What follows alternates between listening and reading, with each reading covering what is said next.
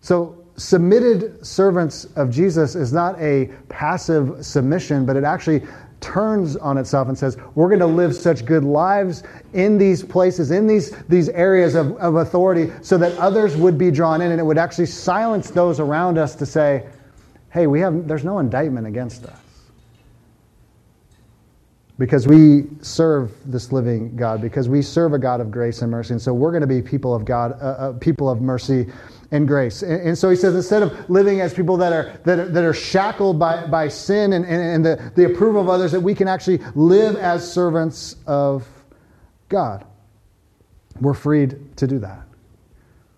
Now, we see this all over Scripture. Let me give you a couple examples. Romans uh, 13, Paul talking here, another great kind of how do we live as. Again, Romans was written at a different time than First Peter. Um,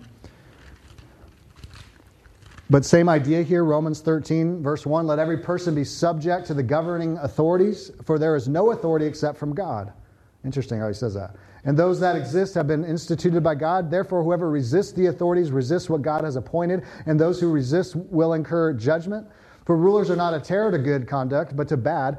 Uh, would you have no fear of the one who is in authority? Then do what is good, and you will receive his approval. For he is God's servant for your good. But if you do wrong, be afraid, for he does not bear the sword in vain. For he is a servant of God, an avenger who carries out God's wrath to the wrongdoer. Therefore, one must be in subjection not only to avoid God's wrath, but also for the sake of conscience. Now, there's a lot there we won't get into this morning. But, but essentially, what he's saying is that God actually institutes and ordains people to be in authority, even people that don't believe. Why? Because it's God's world. The whole thing is, is God. There's not a Christian subculture over here and then uh, the non Christian culture over here. It's God is Lord of all. God is Lord of all people, all cultures, all institutions, all people. He's made everyone in the image, in his own image and likeness. He's the Lord of everything. So even those that don't believe what we believe, and even those that, that even contradict what we believe, God has still instituted them and placed them in places of authority. We'll get into, well, how do we deal with that when it pushes against our Christian convictions? Do you hear what Paul's saying here? That's God's will. Now, again, it's not just a passive thing. It's not just, hey, just shut up and pay your taxes. now, you have to remember in first century, that's kind of how it was because they didn't live in a democracy. We'll get into that in just a moment. They, they lived in an authoritarian state where they didn't have a say on anything. It was just do this. It's a dictatorship. The Roman Empire ruled. You don't question anything. You don't say anything because it'll go really dark really fast. But, but, but, but we're to su- subject ourselves because God is in control of everything and He's using everything, even what appears to be, be evil. Not that He's evil, but what appears to be evil, He's even in control over those things, ensuring that His plans and His purposes will be fulfilled. How do I know? Because the Bible says so. In the Old Testament, God is using all kinds of non believers in, in, Yahweh and to, to fulfill his purposes all the time. In the New Testament, too. God's, he's not going like, well, I can only use Christians. Of course not. He's got, I got a plan. I'm going to make sure that, that one day my glory is known in, in the heavens and the earth and everywhere. I'm going to use Christians and non Christians because I have a plan for my glory. I'm not, I'm not hamstrung by anyone. So he's placed authorities, he's, he's put people in place. So we're to do good in those places. 1 Timothy 2. I might be familiar with this text. We're called to, to even pray for those in places of, of authority. How often do we pray for um, our, our, our mayors, our governors, our senators, our teachers, our coaches, who the, our, our families, the people that God has placed in, in, in our lives as authorities? Uh, 1 Timothy 2. First of all, then I urge that supplications, prayer, intercessions, and thanksgivings be made for, what's the word? All people. And in the Greek, it means all people. For kings and all who are in high positions, that we may be, lead a peaceful and quiet life, godly and dignified in every way. This is good and it is pleasing in the sight of God our Savior, who desires all people to be saved and to come to the knowledge of the truth. God has an agenda for his people. That you would live such good lives in culture. Why? So that they would know Jesus Christ. They would be drawn in. Do you hear what he said?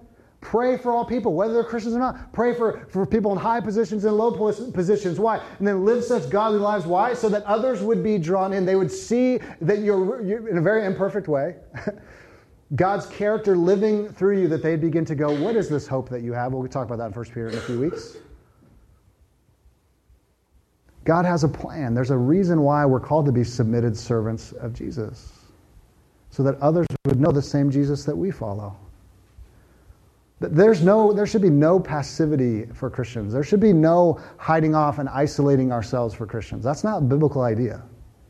Never has been. Always been God's call and plan to put us in the middle of a culture that doesn't believe what we believe so that our light would shine in such a way that others would be drawn in to know the same God that we worship. And we talked about this a couple weeks ago, right, with the Ten Commandments. Why does God give us the Ten Commandments? Because He just doesn't want us to have any fun. Obviously. I mean, that's God's plan A of the universe is I want to be bored and not have any fun at all. No, He gives us the Ten Commandments so that we could have more joy. And so that we would be placed in a culture that as we follow these commandments and as we obey these things, our light will be seen, that others will be drawn in because the commandments reflect the character of God. And so, as we are being more, more um, transformed and conformed, as Paul says, in the image of the Son, then guess what? Others will be drawn in as well. That's always been God's plan.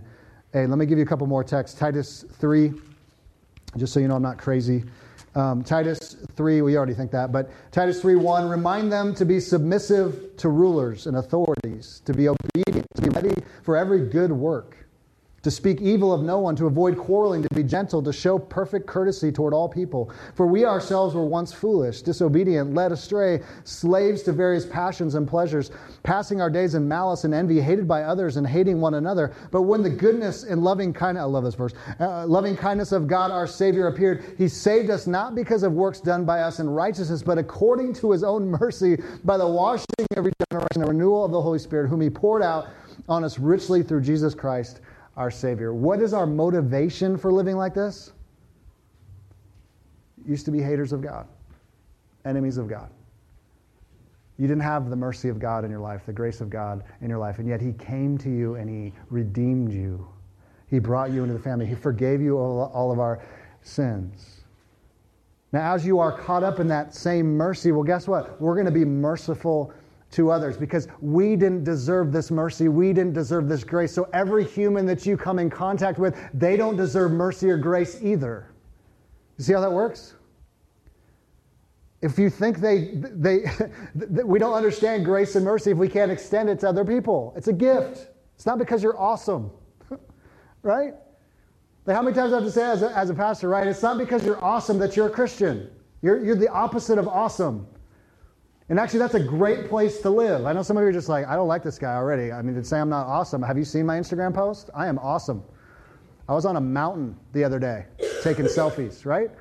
That's a beautiful place to be, is, is, that we know we're not awesome, that God is gracious and merciful. So as you marinate in that, as you reflect on that, as you meditate on that, guess what? You can be gracious and mercy to people that don't deserve God's grace or mercy, because nobody does. Nobody does. That's the, how the whole thing works, right? And then one more, let me give you one from Jesus himself, Luke 6, uh, 27, about loving your enemies. Luke 6, uh, 27. But I say to you, love your enemies, do good to those who hate you. That's a challenge. Bless those who curse you, pray for those who abuse you. To the one who strikes you on the cheek, offer the other also. And from one who takes away your cloak, do not withhold your tunic either. Give to everyone who begs from you. And from one who takes away your goods, do not demand them back. And as you wish that others would do, do to you, do so to them. The golden rule, right? If you love those who love you, what benefit is that to you? For even sinners love those who love them. And if you do good to those who do good to you, what benefit is that to you? For even sinners do the same. And if you lend to those from whom you expect to receive, what credit is that to you? Even sinners lend to sinners to get back the same amount. But love your enemies and do good and lend expecting nothing in return, and your reward will be great, and you will be sons of the Most High. Why? For he is kind to the ungrateful and the evil. Be merciful even as your Father is merciful. Did you hear that? That the Father, our Father in heaven, is kind to the ungrateful and the evil. Who are the ungrateful and evil? Everybody. so we're to be kind to everyone because nobody's worthy of God's mercy. Nobody. We're to live such good lives in culture and society because our Heavenly Father is that kind of God who is merciful to the ungrateful and the ungodly and evil. Romans 1, right? Those that don't even thank him. They, they, don't, they don't acknowledge him. They don't acknowledge his power. They don't acknowledge him as creator. And so our posture in society is always to live like our Heavenly Father lives, who's patient and merciful and kind. We're to reflect our Creator. Now, is this easy? Yeah. Or the opposite. Uh, it's the hardest thing in the world, isn't it? Like Jesus just said, um, love your enemies, do good to those who hate you. Because I don't know about you, but my natural posture before people that hate me is not like, how can I help you today? How can I make your life go better today? Right? It's more like, how can I tweet at you and write hateful things on Facebook towards you and then pray that fire rains down from heaven on you? Is that just me or am I being too honest? It's not, how can I make your life better? How can I serve you, right? But if we follow the logic, it makes every bit of sense. Because at one time I was an enemy of God. And yet God invited me into his family. And one time I hated God. One time I hated my neighbors, and yet He invited me in, just like He invited you in. And what good is it if we just do good to those that already do good to us, right? It's really easy, isn't it? So easy, right? Those that love us, those things were great. It's easy. Here you go. Here's my stuff. Here, come on over here and let me feed you, right? But what about those that don't even want to be in the same room with you? And that's the argument, that's the logic in which First Peter is, is making his, his case. Is that we are always, God's people have always lived in places and societies and cultures that didn't receive them as, as didn't see, receive this good news as really good news. Didn't receive God's people, were pushed aside, didn't want to listen to them. Even in our day and age, the same thing is, is going on. I mentioned Jeremiah 29 a couple weeks ago that, that, that even God, people, when they're in exile and they lived uh, uh, in Babylonian exile, that they were to put down roots and, and get married and, and build gardens and build houses and pray for the city because as the city thrived, they would thrive as well. As the city experienced shalom, they would experience shalom as well.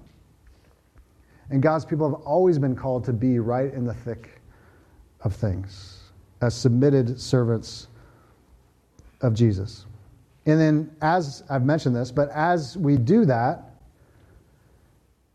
we'll put to silence those that have something against us. That, hey, you may not believe what I believe, you may not, you know, like me or whatever, but you can't argue that I love you and, I, and I'm here for you and I'm here to serve and make this place a little bit better because of what Christ has done for me. And I hope that, God, that we could say that about all of us in your workplace, in, in your neighborhood, wherever you, you find yourself, is that, that there's no indictment against you. That we're definitely here for the city and for others because Christ has been for us. That He said, consider others better than yourself. Like, how often do we get up every morning and just like, okay, Lord,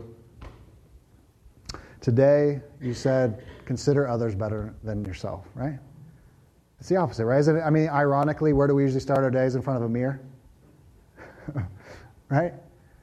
Saying, oh, the hair, got to get it, you know, a pimple, still get. I'm 40, I still get pimples. Anybody else? Sorry, that has nothing to do with the sermon, but um, is that too honest? Um, right? Just trying to get everything right, trying to get everything straight. Not, how can I serve other people today?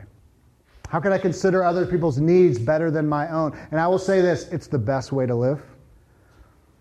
Blessed be those, Jesus said, blessed is better to give than to receive, right? We know that's so true deep in our bones. It's the hardest thing in the world to live like that, but we know it's true, right? I've used this illustration a million times, but it's it, that, that we try to serve other people or help other people because we think it's selfless, right? We're just, this is all for them, right? But then we have this kind of euphoric experience of like, this is awesome. And we feel kind of guilty about it, right? Like, I shouldn't feel good about this. Like when I'm helping other people meeting a need, it's like I shouldn't feel good that this this is wrong, God. Like I should feel like this is suffering and sorrow. I do this all for you, and I do it with a with a frown. There shouldn't be joy in this at all. And then what happens? Joy starts bubbling up. Because that's how God has wired us to live. Jesus so God, he assurance God, He just gives and gives and gives and gives. Now, what was this in the first century? Because again, we're, we're trying to bridge cultures here. This this looks you know could look very different for them versus us. But I think there's some some things we can can can kind of draw from that. So uh, here's a quote from Bruce Winter. Uh, he was a first century uh, theologian historian. Um, and he talks about what would this look like, this, this kind of civic good, living publicly, doing good in a, in a culture. And here, here's what he said. Here's what the first century Christians will look like. Benefactions included supplying grains in times of necessity by diverting the grain carrying ship to the city, forcing down the price by selling it in the market below the asking rate, erecting public buildings or adorning old buildings with marble revestments, such as in Corinth, refurbishing the theater, widening roads, helping in the construction of public utilities, going on emphasis. Um, excuse me, not emphasis, going on embassies to gain privileges for the city, helping in the city in times of civil upheaval. One must bear in mind that this whole region was often subject to earthquakes and the devastation they caused, both then and now. Christians would frequently have opportunity to help towns and cities overcome adversity in the region. I don't know about you, but that just really spurs my imagination for what this looks like. That there's no limit to this, right? It's what are the needs in our city? What are the things that are broken? And I just love being the pastor of this church and the ways in which you guys have, have risen to the occasions. That we've, we've, we've looked at some really difficult uh, issues going on in our city. And, and, and, and, you know, some of you have fostered kids and adopted kids. We've looked at, you know, the, the, the sex trafficking that's gone on in our city. And, and people have been championing that and the, the hurting and the poor and, and you, you name it, right? I think it looks like all those things. It looks like the engineer saying, I'm going to build safe bridges and roads, and maybe this part of the city's broken. We needed to do something about that. Looking at our educational systems, looking at our, our government, whatever it may be, is, is letting our, our sanctified imagi- imagination go crazy in all of these spaces, whether it's in medicine or education or in the arts. Saying, hey, there's a, there's a need here that we need to be for the city. We need to do good in this city. What does that look like? How, how, how, do we, how does that work? Now, I love what the first Christians did, but there is one other caveat I want to make mention here I think is, is helpful. And I think this actually helps our, our work, as, as if you want to call it that, is that I mentioned this already, but the first Christians didn't live in a democracy, just so you know. Um, hopefully you know that. If you don't, well, you just learned something. It was not a democracy very far from a democracy. It was very much an authoritarian state. So basically, the Roman Empire says this is how the, law of the land, don't question it. You have no voice. Uh, here's how it works. I'm going to read a quote from uh, a guy, Cranfield, uh, another theologian. He says, At this point, we must notice a significant difference between the situations envisioned by the New Testament writers and our own. They were thinking in terms of an authoritarian state, which was the only form of state they had to deal with, and therefore regard the citizens solely as a subject whose duty to the state was mainly passive, a matter of obedience and paying taxes.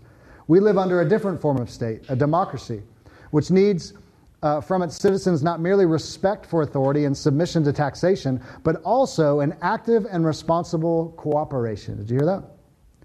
The citizen is not merely a subject, he actually shares in the responsibilities of government. We have no reason to think that a democracy is any less acceptable to God as a form of human state than an authoritarian state. On the contrary, there are reasons for thinking that democracy agrees better with the Christian understanding of man. By definition, a democracy is for the people. So if it's for the people, that means we still have a voice in a democracy, right? It's not an authoritarian state. We vote in our elected officials. Did you know that? I know that's not shocking to anyone, right? Like you have a voice. Like you're, you're, not, you're not muzzled, right? Even as Christians, we should have a voice in culture as one of the voices. Because, because we are, we may have different viewpoints or whatever, but the reality is we live in a democracy. We have that kind of voice. The early Christians didn't have that kind of voice. And, and, and this is not a, listen to me, this is not a political sermon. Because here's the reality. Do you know what politics is? It's just the ordering of a group of people or the ordering of a, of a community or a city and the ways in which things should go the rules, the laws, the customs, whatever it is. That's all politics is. That's all it ever has been. Right? Because you always say, well, don't, don't politicize things. Well, we should care about the way things are ordered, right? We should care about when things aren't going the way we, we think they should. When, when people don't have a voice, when people are harmed, when people are, are abused. That's all politics means. We don't have to get into, well, who, who we're going to vote for. Is it Republican? Is it Democrat? Is it, you know, some weird Green Party? Whatever it is, it's, it's not that at all. But it's saying we're going to do such good in our city, and it's going to include politics and everything else, how things are ordered, how things run, right? And Christians always understood that. That's why they were the healthcare professionals of their day before there was healthcare. When people were dying in the streets, the Christians were, were, were helping them and nursing them back to health. When, as we read in this, this quote, when the, the, the, the, streets needed to be widened, they were part of that. When, when, when they needed to, to, something was going on in the city or the theater was being burned down, they said, you know what, theater and, and art is a good thing. Let's rebuild that building so people can enjoy that, right? The Christians are at the forefront of that. So politics is really about how we order things. And as Christians, we should have a certain ordering that we care about, one that inhabits more and more the kingdom of God. And it's not easy, is it? So how do we how do we do this? Like where, where does the, the, the power to do this? How, where does our power lie as exiles in society. You know, we're not, all, no one in here is a, a, a, politician. No one's in here has, you know, super clout in our cities. We all have, we all play a, a part, but what is a, a group of, of people that follow Jesus in a place, in a time? Where does that power come from? Well, I've kind of skimmed over it on purpose, but go to verse 16. This is where it begins. Haven't said much about it, but notice what, how Peter says where our power comes from. 16. Live as people who are free not using your freedom as a cover up for evil, but living as servants of God. We, as God's people, have a new freedom a freedom from sin that Christ has accomplished for us. He's taken our sin. He's been resurrected from the dead. He's been crushed on the cross. Just, and, and we have been resurrected, as Paul would say. We've been crucified with him. We are no longer uh, our own, but we belong to him, right? We have this new freedom that, that sin doesn't have the last say, death doesn't have the last say, suffering and sorrow doesn't have the last say. But also, what the gospel does is it frees us from the opinions of others.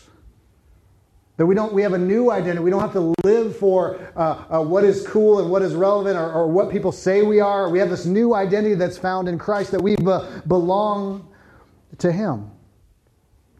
And that's what we talked about last week from verses 11 and 12 is, is why we need to abstain from these passions of the flesh that war against us, these desires that push us away from God and His kingdom, right? That should be part of our work. That's how you love the city well, is you, you deal with your own selfish desires. You deal with the, the ways in which you don't care about other people. You deal in which the ways that you're, you're making a mess of your relationships or your marriage or whatever it is. That's important work because it's always for the benefit of other people, isn't it? Like if I'm a mess, like that doesn't serve my wife very well or my kids very well. And I'm a mess, by the way. But I want to become a little less of a mess, right? Like if I'm a mess, it doesn't serve the, the people I work with and the people in my neighborhoods, right? And we know his, history proves that out. history, you know, the Roman Empire, I mean, the history proves that when we don't live for God and we have our own rules and we have our own freedoms, because the, the, the cultural DNA for us is you don't, freedom is do whatever you want. Freedom is no law, no, no boundaries, right? So, so, so the true freedom is just let me be who I need to be. How is that working for us? Awfully, poorly, terribly, right? Because there comes a point in your life and we, we've all got there, right? Well, we realize we're not that wise, we're not that smart, and when we think we can just live for ourselves, it goes upside down really quick. I mean, we have histories and cultures that don't, that, that, that you know, the Roman Empire imploded on itself. Why? Because it was all about the Roman Empire. It was all about themselves. It was all about power, right? It, was all about, about, about just out of bounds sexuality. And that's what we see in the scriptures all the time is like why Paul's just continually engaging. He's just saying, guys, this is going to go really bad for you. Maybe not, maybe not tomorrow, but, but years from now, this is going to go really bad if we don't think about what, what you know, sexuality looks like and marriage looks like and parenting looks like and, and loving your neighbor looks like. Like this is going to go really, really bad if it's all about you. But now we have this freedom Christ has set us free. What? How? Why? To be servants of God. Now, if you notice in verse 17, it says to fear God. We're not supposed to fear man, by the way. I think that's why half the Old Testament is fear God. Do not fear. right? Just constantly reminds us. Do, it's like, I think it's like two, I read somewhere it's like 2,000 times. We're just reminded again and again do not fear, right? What, what causes so much devastation in us is, is fear, and typically fear of man. Fear of what other people think of us, fear of how we're perceived, right? That fear that we're not in the right group, we're not um, uh, meeting our, our, our, needs, having the successes, we don't have the right job, we don't have the right face, we don't have the right clothes, we don't have the right whatever it is, right? It's this, this fear that somehow we're missing out on everything, FOMO, right? I'm with it, kids. I'm hip. FOMO this thing. But we all fall into that trap, don't we?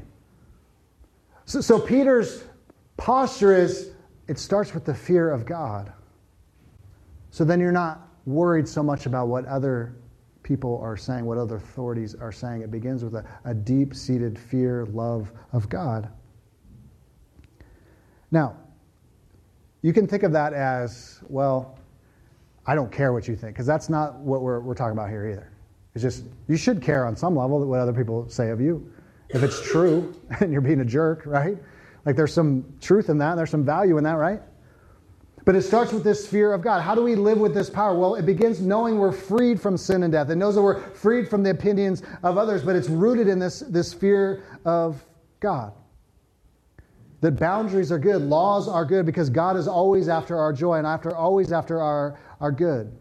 I read this little, little book by, by Tim Keller called The Freedom of Self Forgetfulness, which I find really helpful. And in that um, book, he quotes this woman. I'm just going to read this to you um, who basically says, she writes for the New York Times and basically says this idea of the self esteem culture, like w- what's wrong with our culture, we just need to build up our self esteem, right? We need to build up, we need to feel better about ourselves. The reason why people hurt each other and abuse each other is because we don't have a big enough self esteem. We got we got to raise that thing up, right? We got to tell everyone they're awesome and it doesn't matter what they do or how they live, they're just awesome in general. That's what's going to get us there. And she's a, a psychologist and she basically says that's nonsense. She says people with high self esteem pose a greater threat to those around them than people with low self esteem. And feeling bad about our, yourself is not the source of our country's biggest, most expensive social problems. Now, why, why does she say that? She's not a believer. Here's why she says that because we understand biblically and historically the problem with you and I is pride. It's a lack of humility. It's thinking that we are the center of the universe. And so, for history, even cultures today, if you go to Africa, you go other places, usually outside the West, they understand the biggest problems in our culture is not because people don't have a big enough self esteem, it's because they're full of themselves.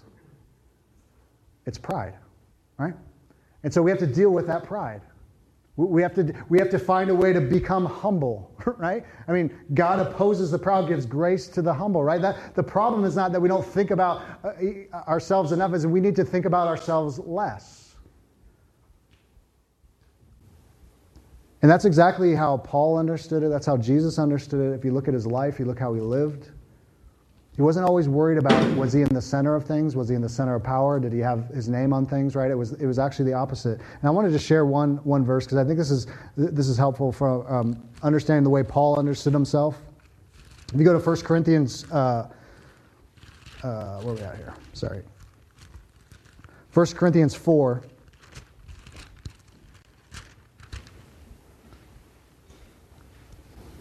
1 Corinthians 4, verse 1. This is how one should regard us as servants of Christ and stewards of the mysteries of God. Moreover, it is required of, of stewards that they be found trustworthy. But with me, it's a very small thing that I should be judged by you or by any human court. In fact, I do not even judge myself, for I am not aware of anything against myself, but I am not thereby acquitted. It is the Lord who judges me. Therefore, do not pronounce judgment before the time, before the Lord comes, who will bring to light the things now hidden in darkness and will disclose the purposes of the heart. Then each one will receive the commendation from God. Did you hear what he just said? He says, it's not about self esteem. I don't even judge. I don't judge you. I don't judge even me.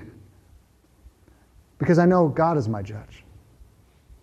It's about self forgetfulness. It starts with the fear of God. He knows that he's justified by faith. That does, Paul's not saying I'm perfect and no one has any indictments again. I live perfectly every single day and no one can say anything. He says, no, the, the posture in which you and I need to learn how to live in our city and to do good for others begins with the fear of God. Why? So that we can begin to forget ourselves and say, I don't even judge myself because I'm not that important. God's my judge. He's enough for me. Because we're always worried about, right, the PR around us. Are we doing enough? Do I look enough? Am I doing enough for the city? But he says, no, the posture in which you want to do this kind of ministry, you want to do good things, First Peter, and Peter would say the same thing, is, is actually is, is dying to ourselves, taking up our cross and following Christ. So it's not always about me and my needs and my next thing, right? I think that's where the power comes from. And that's why Paul says, or Peter says, fear God. He doesn't say fear man.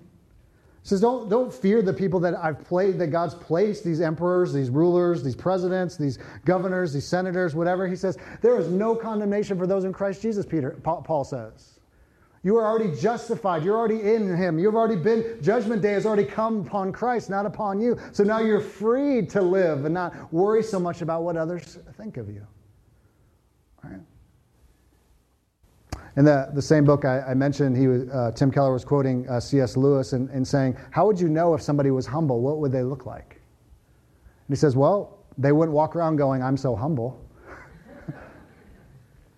C.S. Lewis said, Actually, what would happen is when you have a conversation with them, they would care more about you than them. They would ask you a lot of questions about themselves.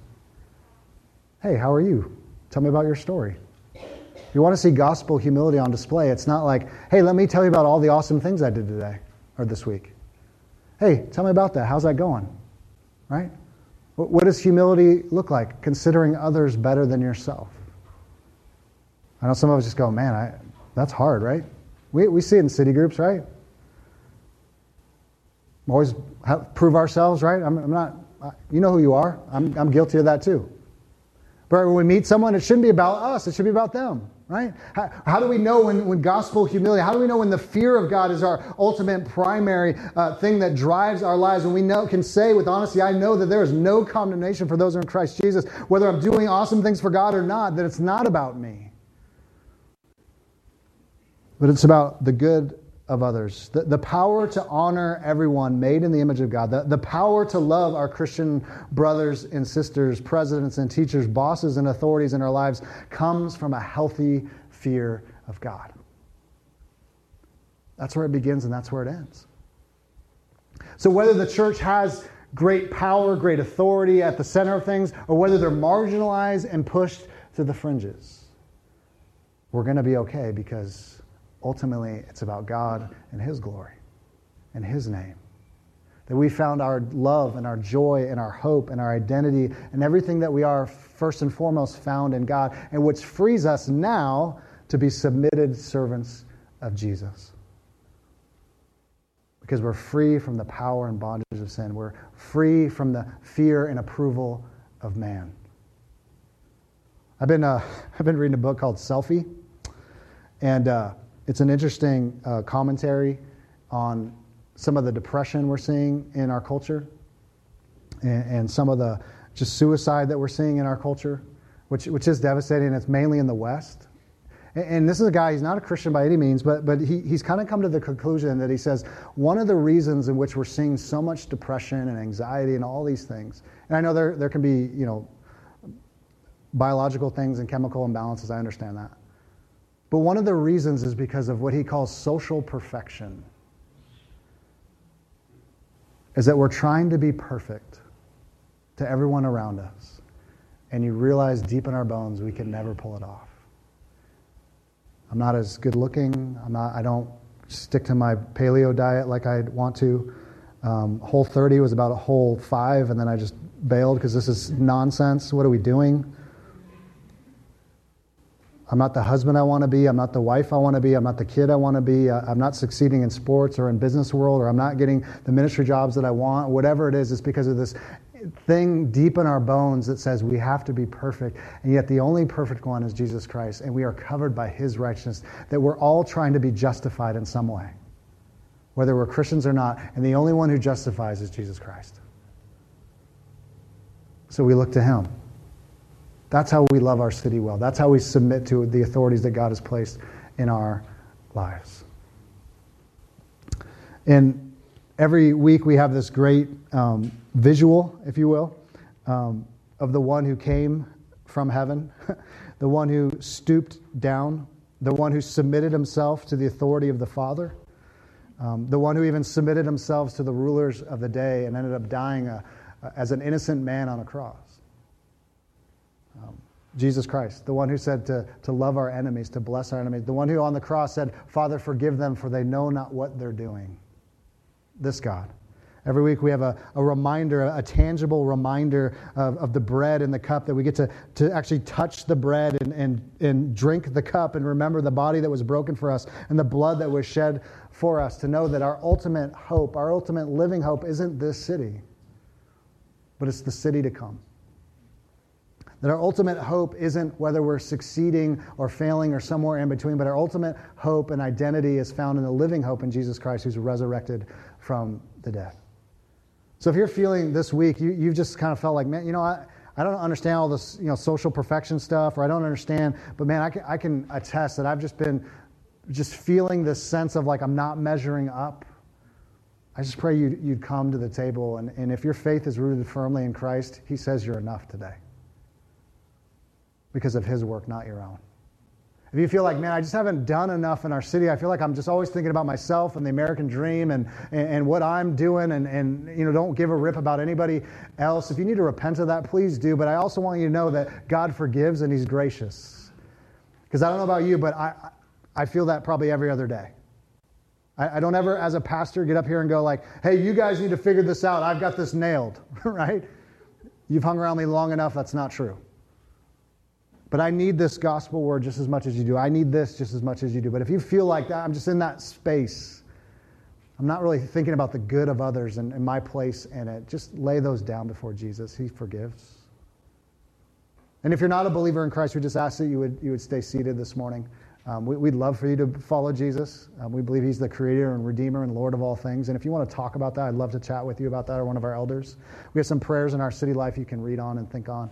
Um, we've all been there. We, have all had doubts. Maybe this morning's the, the morning you start doubting your own doubts.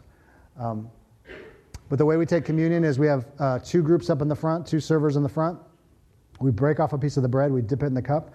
If you have any kind of allergies of any kind, uh, we have some nut free, gluten free bread there in the middle. Feel free to take that uh, when you come uh, to the table. So, with that, friends, let us pray.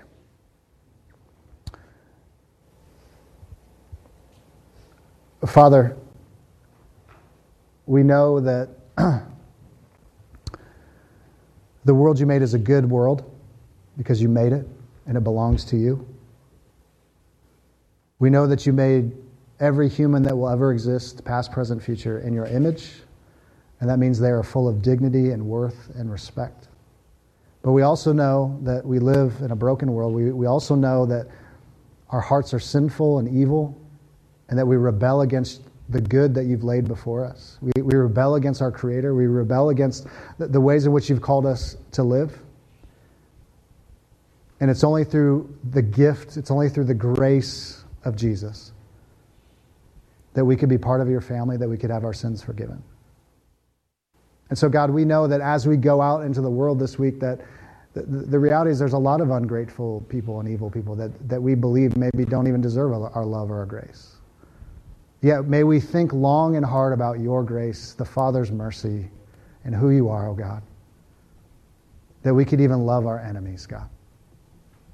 And we don't know what this looks like, but give us a, a sanctified vision, a sanctified imagination that, that we would do a million different good works in our city for the, your glory, God, and that others would look and say, Who are you people? Why do you care? And we'd have an opportunity to point them to the hope that we found in Jesus Christ. That's a lot to ask God, but I know that you can do the impossible. We pray this all in Jesus' name. Amen. Come and celebrate the Lord's Supper with us.